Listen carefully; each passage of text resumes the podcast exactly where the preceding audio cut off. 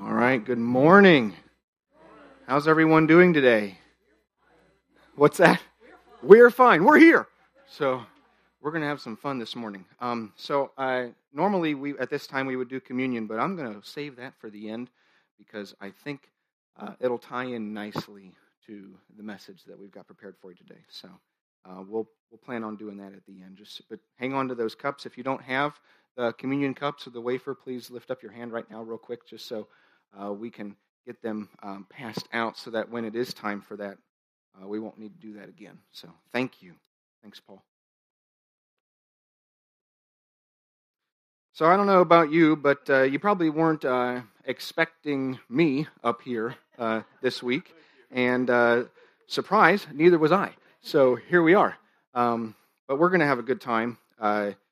Going we need to be lifting up our, our pastor and his wife. Uh, they're under the weather this morning, and they've been under the weather for this weekend. And earlier this week, Linda came down. So we just need to be praying for them and, and just really everyone that's been um, just going through a lot. There's been a, it's, uh, there's been a lot going on in our church. Um, there's been a lot that I'm aware of, and I'm sure there's a lot that I'm not aware of. And uh, we just need to be lifting each other up, um, especially as we uh, get into God's Word this morning and uh, finish off Job. We are going to be uh, closing uh, the book of Job today. So um, please join me in prayer as we uh, prepare to enter into the presence of God and sit at His feet to learn from Him. Dear Heavenly Father, I just thank you so much for this opportunity, for this time to um, be able to gather together as believers, as a family, uh, to come into um, this house of worship and just uh, to seek you. Uh, that's what we're here for, is to seek you, to learn more about you. And Father, I pray that our desire is uh, this morning that we would be here to want to know you. Not just to know about you, but to know you. We seek you today, Father. Please fill us with your spirit this morning. Help us to understand um, your word today. And uh, Father, I just lift up um, everyone uh, in our family this morning that's uh, just going through the wringer. Um, there's whether it's physically or emotionally or just or loss. Uh, it's just there's been a lot going on as we even as we've been going through Job, and I just um, I just pray that you would just wrap your arms around each one here this morning. Just comfort us. Help us to know that you are near. And uh, Father, we pray that you be glorified this morning and you be glorified in this message. Father, fill me with yourself, empty me of me. And uh, Father, I just, uh, that, that song that we just sang, that is the perfect lead in song to prepare our hearts and to prepare us for today. That we just need to abide. Father, help me to abide this morning as I uh, as I've been asked to bring your word this morning, and uh, just be with the people here and help us to have ears to hear. In your name, I pray, Lord Jesus. Amen. All right. So uh, as I've already kind of mentioned, we are going to be uh, finishing off Job. We're going to be concluding this wonderful journey that I, I, think we've had. And it's a kind of an interesting way to put it, I think, right? A, a wonderful journey through Job. Uh, not everybody says that. when they look at Job, they're like, why, why, why, why in the world am I reading this? Why, why is this here? You know, this is, this is not, this, there's not a lot of fun in, in this book. Um, just putting, putting it bluntly. Um, and uh, I'll just, as I was growing up, uh, I have, I was blessed by uh, having being born into a family that we went to. We went every Sunday. We went to church. That was our thing. And um, but I will tell you, as a kid growing up, uh, Job just was not the book I wanted to get into. It was just wasn't for me, and uh, I didn't really understand um, what it meant to suffer or what it meant to go through trials and and to be tested. And uh, um, I'll tell you what, though, um, it is an excellent book, and uh, there are going to be times when we go through things, and um, God's going to uh, allow us to go through things as we're ready for them, if that makes sense. And sometimes we may not be ready, but God knows we're ready. And uh, it's just, it's, it's incredible to me that uh, we are, we really are blessed with the book of Job, if you think about it. We really are blessed. Um, I think many times we see Job, at least early on, he's, he's asking, you know, why? Why in the world would this happen? What's going on? And we ask that a lot with things going on. Why? Why? And in, in, within the book itself, Job doesn't really get an answer. But I think what we're going to see today, and the way we conclude this today, we're going to get a glimpse at the purpose for why this happened to Job. Not necessarily the answer to why, but just God's purpose in this. And God's purpose in, in giving us the book of Job. I say we're blessed by the book of Job because if we didn't have Job, we would never see an interaction like this with God and another person dealing, dealing with uh, what, what Job is dealing with here. We are blessed with this opportunity to see how God directly interacts with a person, with a man. We're just so, I, to me, we're just so blessed by that to be able to learn from that so that we can know how to cry and how to receive God when He shows up. Um, so today we're going to finish off uh, Job in Job chapter 42. So if you don't have it open already, I encourage you to open it up to the last chapter in Job. We've made it there, uh, chapter 42.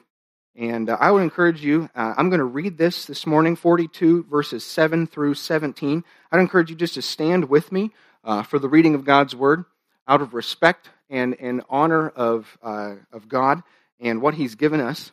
And uh, I'm just going to read it. I'm not going to ask you to read it with me, um, but I'll read it with read it here this morning.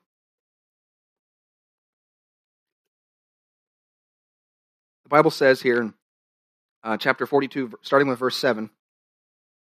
After the Lord had spoken these words to Job, the Lord said to Eliphaz the Temanite, My anger burns against you and against your two friends, for you have not spoken of me what is right, as my servant Job has. Now, therefore, take seven bulls and seven rams, and go to my servant Job, and offer up a burnt offering for yourselves. And my servant Job shall pray for you, for I will accept his prayer, not to deal with you according to your folly. For you have not spoken of me what is right, as my servant Job has. So Eliphaz the Temanite, and Bildad the Shuhite, and Zophar the Naamathite went and did what the Lord had told them. And the Lord accepted Job's prayer. And the Lord restored the fortunes of Job when he had prayed for his friends. And the Lord gave Job twice as much as he had before.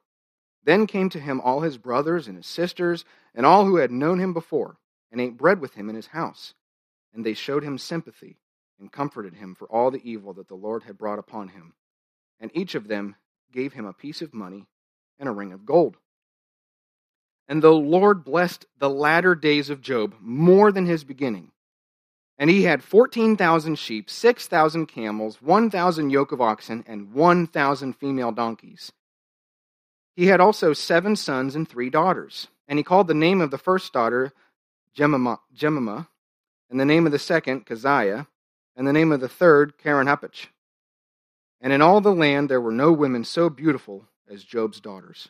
And their father gave them an inheritance among their brothers. And after this, Job lived 140 years, and saw his sons and his sons' sons four generations. And Job died, an old man and full of days. That is the word of the Lord. You may have a seat.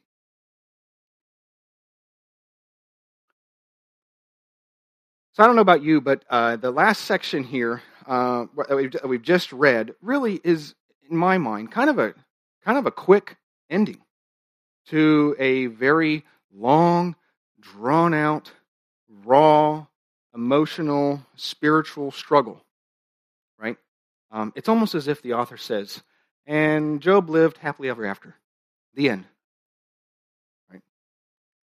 But we're going to take the opportunity today to dig just a little bit beneath the surface here, and we're going to see just how deep this is. There are some things that God says here that's just, in my mind, very powerful, very exciting, um, and it's a good reminder for us as believers. Um, so we're going to dig in here a little bit. Uh, but in order to help us do that, I actually want to uh, turn to a passage in the New Testament uh, in the book of James. And uh, you're welcome to turn there with me if you want. Um, I don't think I have the actual No, we do have the actual text. Thanks you. Thank you, Amber. Um, we're going to read verse uh, 11, um, and then later uh, we'll return back to James 5. So, James 5 11. James here gives a good summary of the book of Job. And we're going to use this to look at the last this last section that we just read in chapter, in chapter 42, verses 7 through 17. So James 5, verse 11 says, Behold, we consider those blessed who remained steadfast. You have heard of the steadfastness of Job, and you have seen the purpose of the Lord, how the Lord is compassionate and merciful.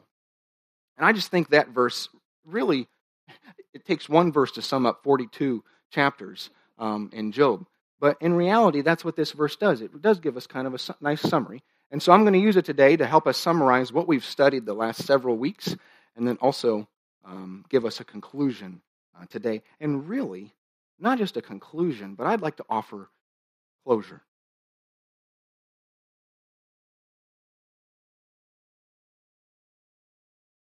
So the first part of James chapter 5 verse 11 says, "You have heard of the steadfastness of Job." Now, uh, that phrase, that word steadfastness, it's not a passive term. Perseverance could be another way to put it. The perseverance of Job. It's not a passive term. It's a very active term, a very involved term. And as we saw throughout the whole book of Job, uh, Job wasn't passive. And so we're going to uh, talk about a little bit of the how Job persevered and the things he persevered through. So uh, to start, just as a reminder, and again, we've already touched on this the last several weeks, but I just want to use this just to kind of bring it back to the surface a little bit.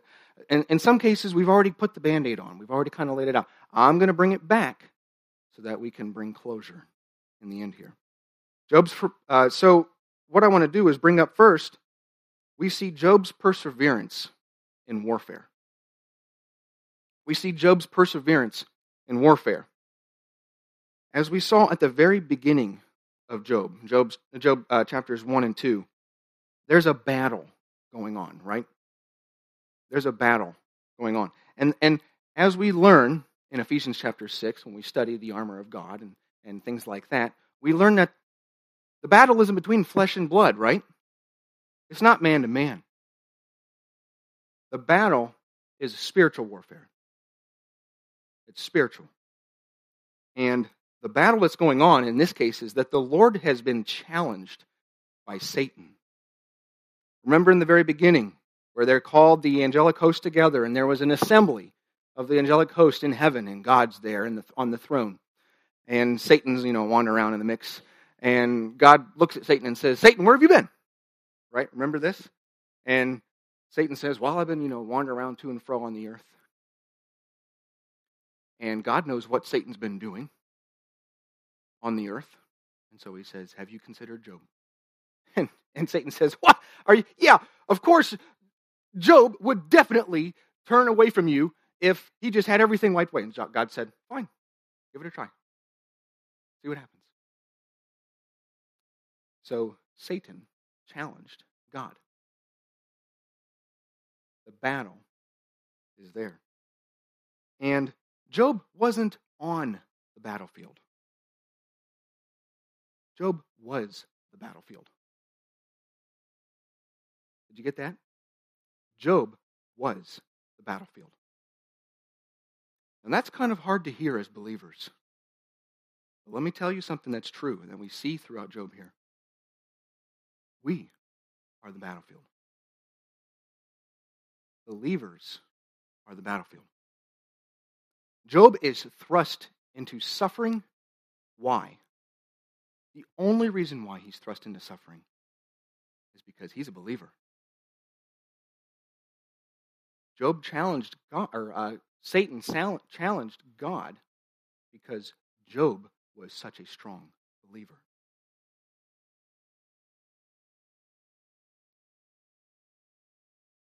And do not turn me off right now when you're hearing this that believers will be challenged and that believers will go through suffering. Don't turn me off yet because I'm going to tell you it is totally worth it.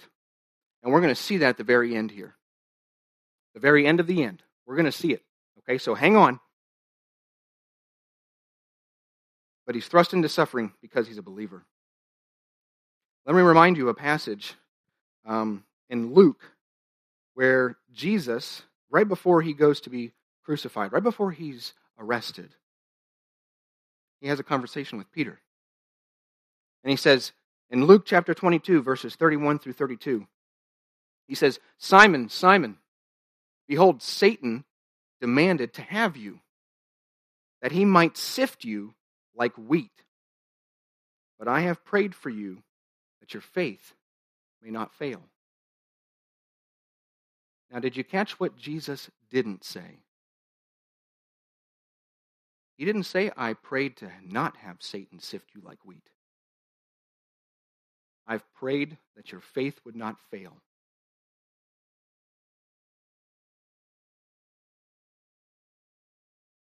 Peter reminds us in 1 Peter chapter 4 verse 12, "Beloved, do not be surprised at the fiery trial when it comes upon you to test you, as though something strange were happening to you. Do not be surprised." So, really what we get out of this and what we see in Job's perseverance and how we can apply it to our lives is that one inescapable element of the Christian life is warfare. And some of us may experience that physically. Some of us may experience that emotionally. For some of us, it may be spiritual. But it's inevitable. For a believer, there's a battle going on. And it's a battle to keep you from talking to other people so that they would be believers. That's part of the challenge. Satan wants to keep us down.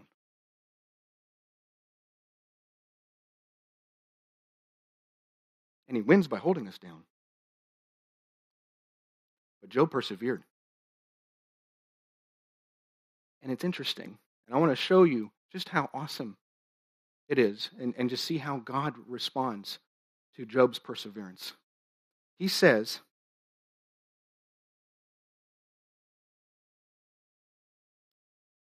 Sorry, I lost my place. He says in verse 8 to Eliphaz, For you have not spoken of me what is right, as my servant Job has. He said that what Job said was right. And remember back uh, early on, throughout uh, the book of Job, it's kind of surprising that he would say that because Job actually said some pretty terrible things about God. But God says that he's right. Now, I'm not saying that he's right about the terrible things that he said, but I think what we're going to see is that the reason why Job is right is because of his attitude and how he persevered. So we see Job's perseverance in waiting. We see Job's perseverance in waiting. The difference here is that Job has an attitude or a heart and a desire that longs after God in the midst of his suffering. Instead of turning away from God and cursing him like his wife encouraged him to do, what does he do? he cries out to God and he says, Where are you? In chapter 23, verse 3, Job says, Oh, that I knew where I might find him, that I might come even to his seat. Job has a longing to be with God, to see God. Partially because he's hoping that by seeing him and by being with him, he's going to understand why in the world all this is happening.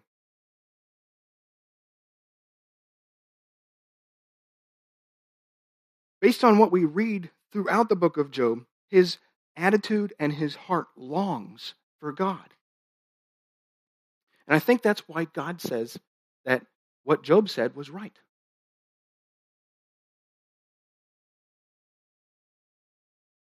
His friends, on the other hand, which I don't know if you call them friends, but his friends, their view of God was pretty much just a system.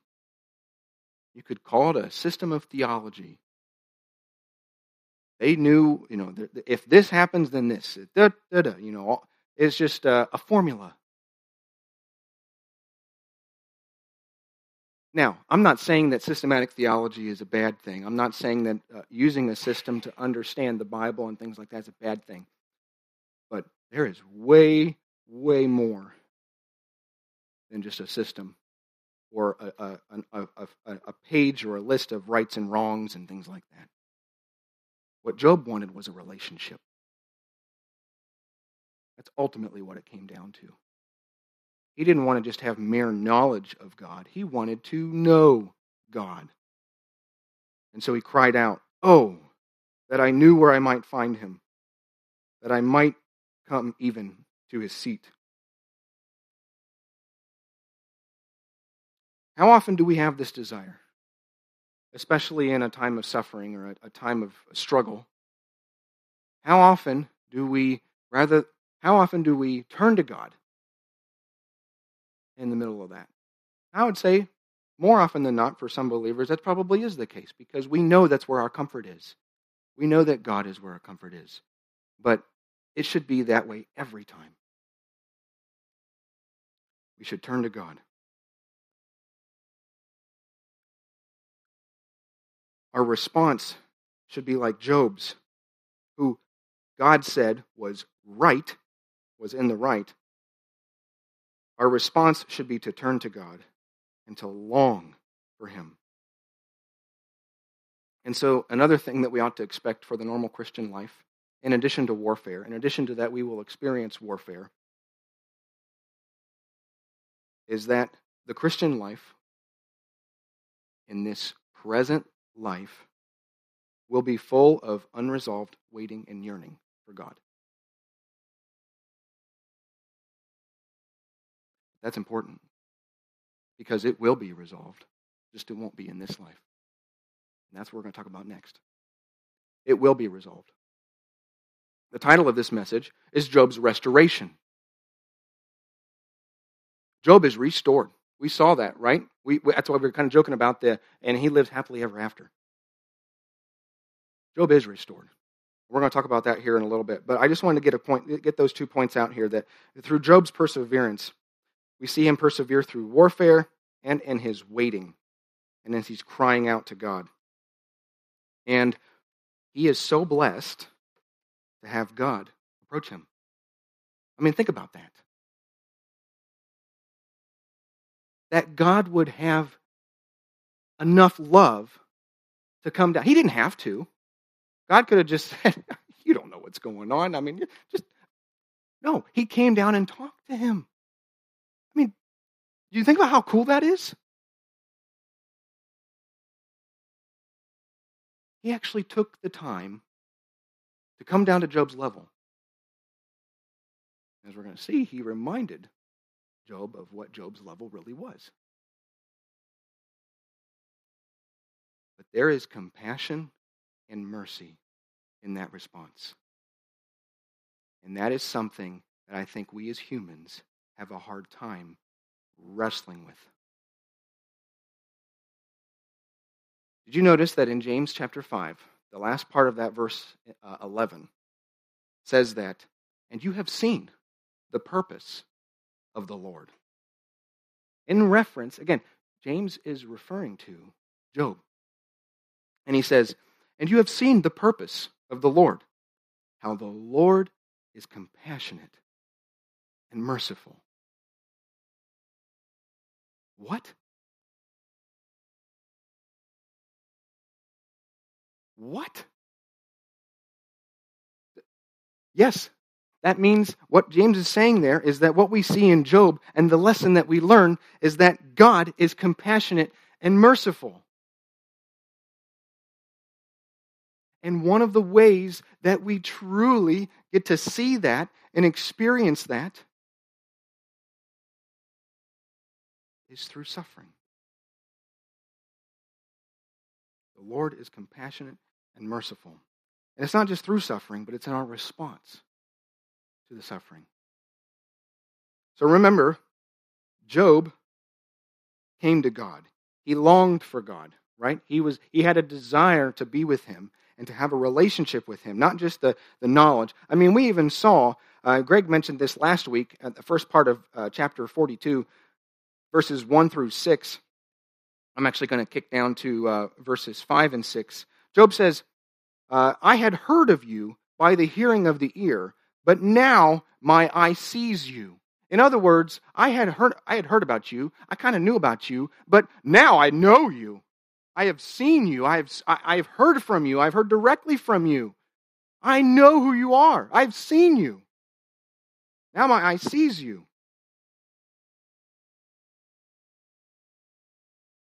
And that's our final reminder, throughout, even though we've seen it throughout all of Job, that God just came to Job. He came down and leveled with him. Now, um, there are three different ways that uh, God shows us his compassion and mercy through suffering and even through our response to that. Again, the response needs to be turning to God in order for us to receive this. We see God's compassion and mercy in humbling believers. In humbling believers. Okay. Um, really? Are you are you serious? Um, let's read. Uh, let's see. So we go back to chapter 42, verses 1 through 6. This is how Job answered the Lord, which, again, is just amazing that Job had enough boldness to answer God after God had said all the things that he had said in chapter 41 here. But chapter 42 says Then Job answered the Lord and said, I know that you can do all things, and that no purpose of yours can be thwarted. Who is this that hides counsel without knowledge? Therefore, I have uttered what I did not understand, things too wonderful for me, which I did not know. Hear, and I will speak. I will question you, and you make it known to me. I had heard of you by the hearing of the ear, but now my eye sees you. Therefore, I despise myself, and repent in dust and ashes. Do you remember when Job kind of made it, made it seem like he knew what was better than God early on. He made, he made some comments that made it sound like, I could do this better than you, God. It's kind of what Greg talked about last week. and how often do we find ourselves in that situation? Uh, the world definitely does. The world is constantly placing itself above God, saying that I could do this better. I know what's defining morality. The world constantly does this. So to hear that God's compassion and mercy is shown by humbling us, what kind of a God is that? Whoa, did you hear what I just said?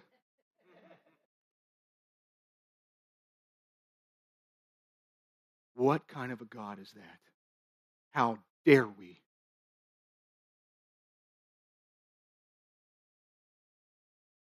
He brought Job to a point of fully understanding who God is and where God really sits. Now, that's hard to swallow sometimes. That's hard to swallow. But in the same time, he could have just wiped Job off the face of the earth, and he would have been completely just and right in doing it.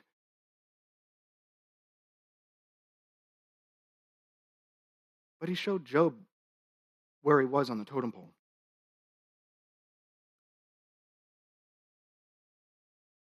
And Job knew that he was done questioning. it's like, okay, got it. I, I, I'm shutting up. Many times um, we will. I say this lightly because again, it's it's it's it's it is difficult. But again, this is this is God's compassion and mercy, is to, is to show us who He truly is, is to show us who He truly is. We often pray for success. And success could be any number of different things, right? It could be in health, it could be financially, it could be at work, could, whatever the case is. We often pray for success. And I'm not saying that we shouldn't. But just listen to this for a second This actually came out of the, the commentary that Greg helped me, uh, provided for me to prepare for this. The commentary mentions that we often pray for success for us and for others, but so often success leads to pride. And then pride leads to self confidence. And then self confidence leads to independence. And not just independence, but independence from God. Now, where does independence from God lead us? To hell.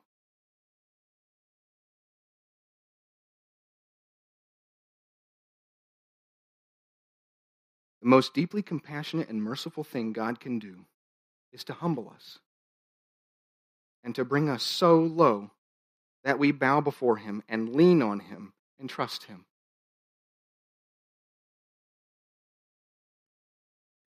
This is the first mark of the compassion of God, is that He loves us enough to humble, to humble us, as He humbled Job.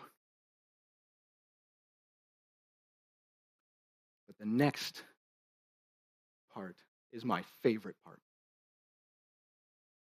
Because He doesn't just stop there in humbling us, God's compassion and mercy is shown in justifying us, in justifying believers.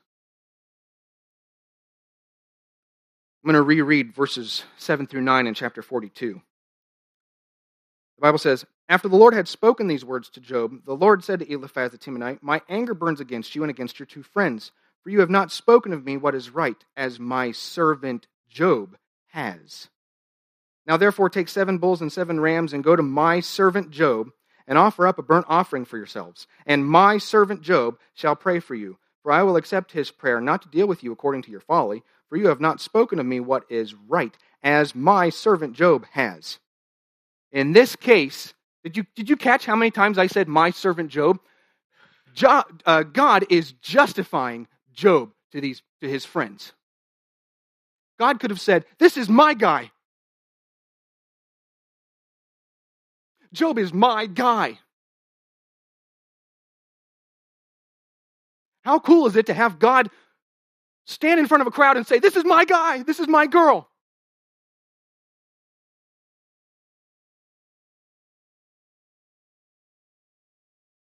He justifies us.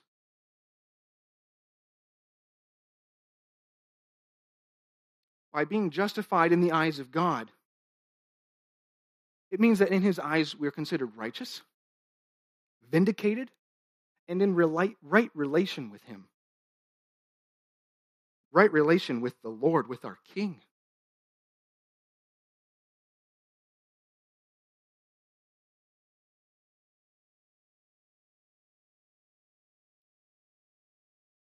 We see God's compassion and mercy in justifying us. And then finally, We see God's compassion and mercy in blessing believers. In blessing believers. Now, we just read uh, verses 10 through 17, and we saw how the Lord restored these, the fortunes of Job in his lifetime. Don't you dare walk away here thinking that I am telling you that your, the fortunes will be restored in this life. That's not the point of this. Um, in fact, it doesn't say here in Job that uh, anyone is promised to have this same type of uh, on earth restoration. Some of us might get to experience that, but that's not what I'm suggesting here. You will understand what I'm suggesting here when I'm done, uh, Lord willing. I'm praying that He helps me make it clear to you. But what we see here in God's compassion and mercy in blessing believers is that there will be, I shouldn't say, what I should say is, we're not promised to have the fortunes returned to us if we lose something in this life. We're not promised to have those things returned to us. But there is a promise. And this is the promise. If you're a believer and Jesus is your Lord and Savior, you will have eternal life with Him in heaven. That is the promise. And this passage here is a foreshadowing to that. I truly believe that. And let me explain. First off, before I get into getting to that point and getting into how this is a, basically a, a reference to heaven and to a life on the new heavens and the new earth, I want us to see something first. Did you notice that throughout all of Job, and as we saw here in the end here in chapter 42, we need to note that God first restored Job to relationship. God first restored Job to relationship, and then he blessed him. Remember how Job cried out, My eyes now see you, in chapter 42, verse 5, before he was blessed. Job had no idea that he was going to be blessed. Instead, he came to worship God for being God. He came to worship God for God and not for anything else. This is important because Job proves that he's a true believer, a real believer, because he bows down to God in a time of pain, in a time of loss. And it's not that God blesses him and then Job worships him, right? We didn't, we saw that as well. Job worships, worships him first. And not just first, but just worships him. He didn't even know there was another thing coming. He worships because God is God. And then in the end, he is blessed. And when he worships, he has no proof or certainty that he will be blessed. We must also note, and I want to make it very clear, we must also note that the blessing is not a reward for worship. The fact that Job was blessed points to grace. I want to explain to you, look at this, uh, the numbers here. Uh, in verse 12 here, it says, The Lord blessed the latter days of Job more than his beginning. And he had 14,000 sheep, 6,000 camels, 1,000 yoke of oxen, and 1,000 female donkeys. That's double what he had before. Now, back in Job 1, we find out that Job's already a really wealthy guy. Or he was, right? He had, he had all kinds of animals. And now God just complete, just pours on, lavishes Job with double what he had before. Job didn't deserve that. He didn't do anything to deserve that. But God just gives it to him, just pours it out on him.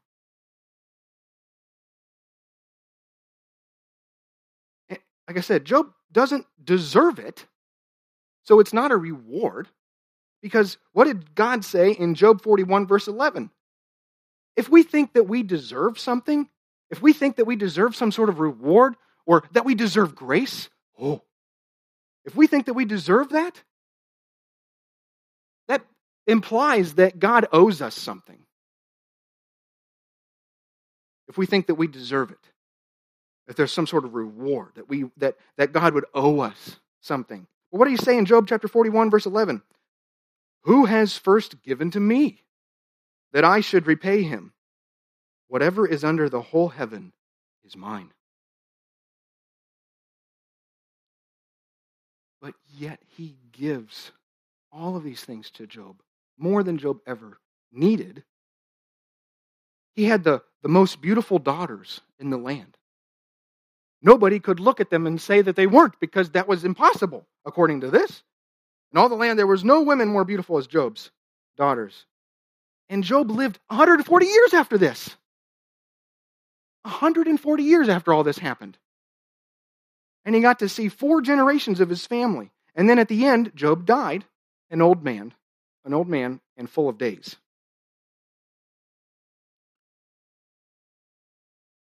God just gave him more than he needed, more than anything.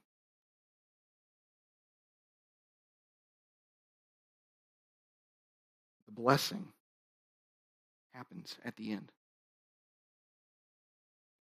I want to go back to James chapter 5. If I can. There, I took my sticky note out. That was smart.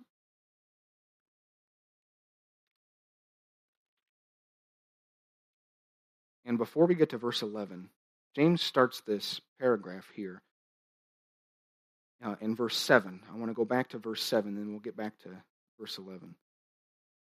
James says, Be patient, therefore, brothers, until when? Until the coming of the Lord. See how the farmer waits for the precious fruits of the earth, being patient about it, until it receives the early and late rains. You also be patient. Establish your hearts, for the coming of the Lord is at hand.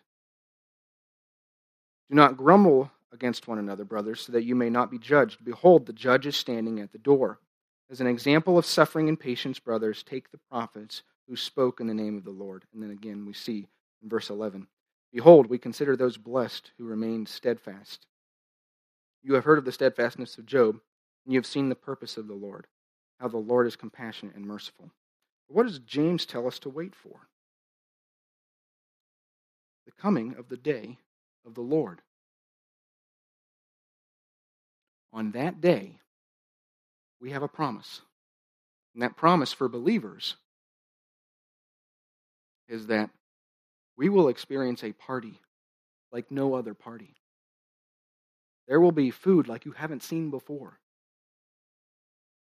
There will be life like you've never had it before. Because that's the day that we're going to come out of the grave. The day of the Lord is the day when the new heavens and the new earth begin. And there's not going to be any more death. There's not going to be any more crying. And it's just going to be God and us, the church. And we're going to be partying like there's no tomorrow because guess what? There's no tomorrow.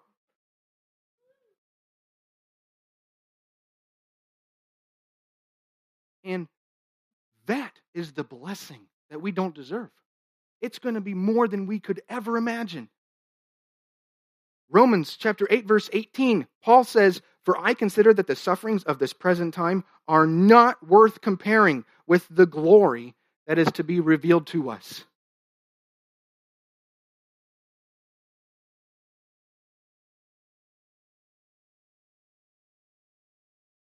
How long has uh, I, honestly don't know the answer to this, but just think about it. How long has Joni Eareckson Tada been alive?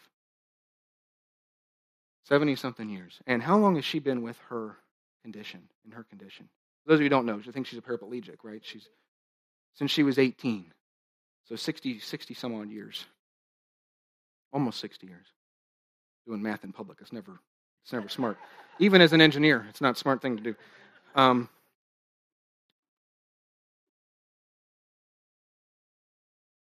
how long is she going to live in heaven? like a bajillion times more than 60 years, and then some.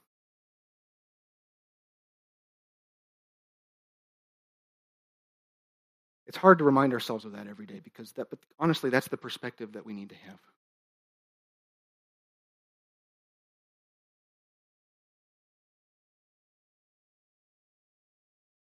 And it's hard because it feels like, for some, it just feels like it's so long.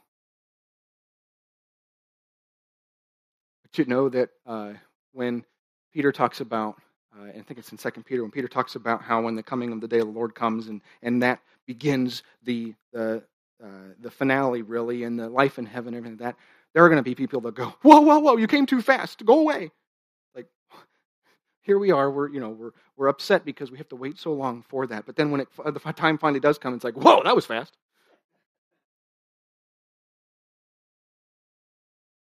That's how it's going to feel like.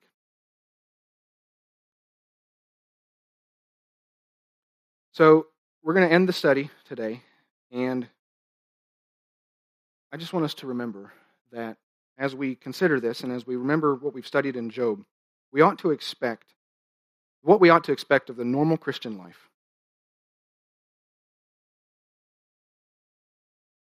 Is that um, it's what we see foreshadowed in Job. It's what is now fulfilled in the sufferings, the faith, the life and the death, the resurrection, the ascension, and the heavenly reign of the Lord Jesus Christ.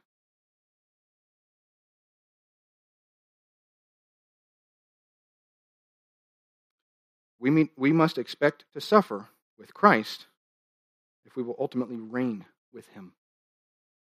And by his grace, we will.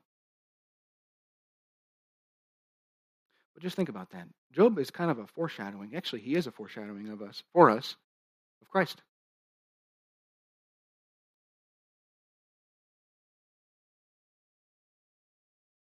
Jesus suffered. And, and dare us, if we try, to think that we're suffering more than he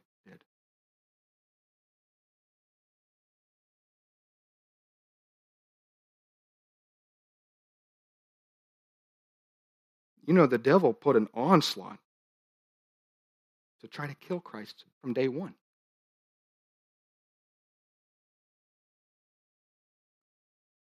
I mean, Herod put out a decree that all the babies were to be killed, and babies were killed.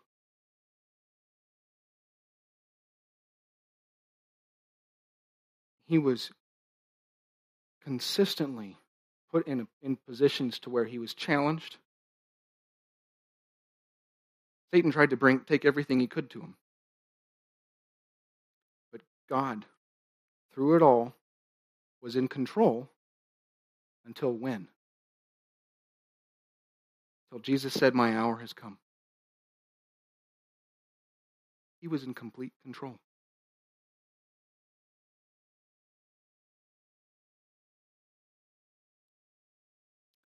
And his suffering really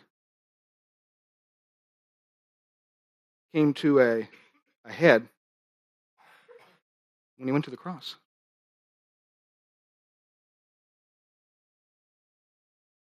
There was a phrase that he used on the cross that I, every time I, I think about it and I read it, it still just amazes me. Is that he said, My God, my God, why have you forsaken me? Now, as believers, I have a promise for you, and that promise is God will never forsake you. But that had to be done on the cross. My God, my God, why have you forsaken me? It was because Jesus was bearing the sin of all of us and took on the penalty that we deserve. Paul teaches us in Romans that the wages of sin is death, right? Well, Christ never sinned, yet he died. He went to the cross for us so that through God's compassion and mercy, he could bless us. So I'm not promising you today that the blessing or restoration will come today. But for believers, restoration will come. And it'll be with Jesus. And we will have a party. Um, at this time, we're going to prepare for communion. And uh, I just, as, as we're thinking about Job and as we bring this book to a close,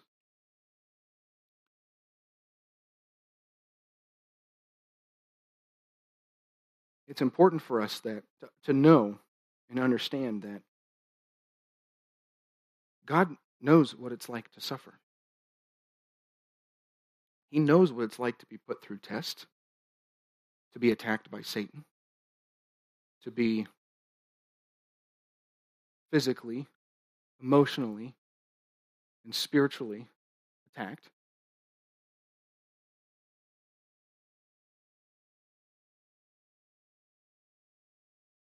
But he, he didn't have to come to us. Like Job, like God didn't have to go to talk to Job, to approach him but he did. And he came so that we could have a relationship with him and so that we could know him. Not just to know about him, but to know him. If we were just to know about God, he didn't have to come. He could have just sent a book and said, Here you go. But he came. He came directly to us. And he took on flesh, and then that flesh was broken. And that's why we celebrate and partake in communion. Jesus asked us,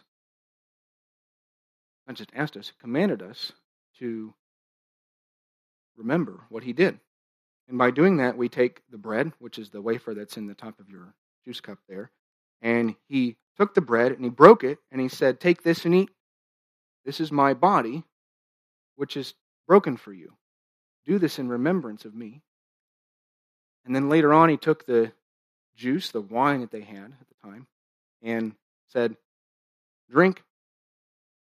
This is a symbol of my blood that is poured out for you. I paraphrase that, but it's a symbol of it, of course. But he's basically referring to this is my blood that's been poured out for you. Do this in remembrance of me. Let us pray. Dear Heavenly Father, I just thank you uh, for this time to be able to spend in your word and just to, to, to study Job. I thank you for Greg, who has um, done such a phenomenal job of taking us uh, through this study. Ultimately, Father, we know that it's you that's teaching us, and uh, we just uh, thank you for the opportunity that you give us to read through Job and to be blessed, uh, to be blessed by it. I mean, now Job can see for the years and years and years that he's been with you, he can see just how much we've learned from his suffering over the course of those many years. I just thank you. It sounds odd to say thank you, but I thank you for what you've done with Job and what you did with Job for us to be able to see it and to learn from it. And Father, more importantly, we thank you for your Son and what you did for us on the cross so that we can be, experience the blessing and the inheritance that you've promised to believers. Just thank you for that opportunity. We look forward to that day when you return. In your name we pray, Lord Jesus. Amen.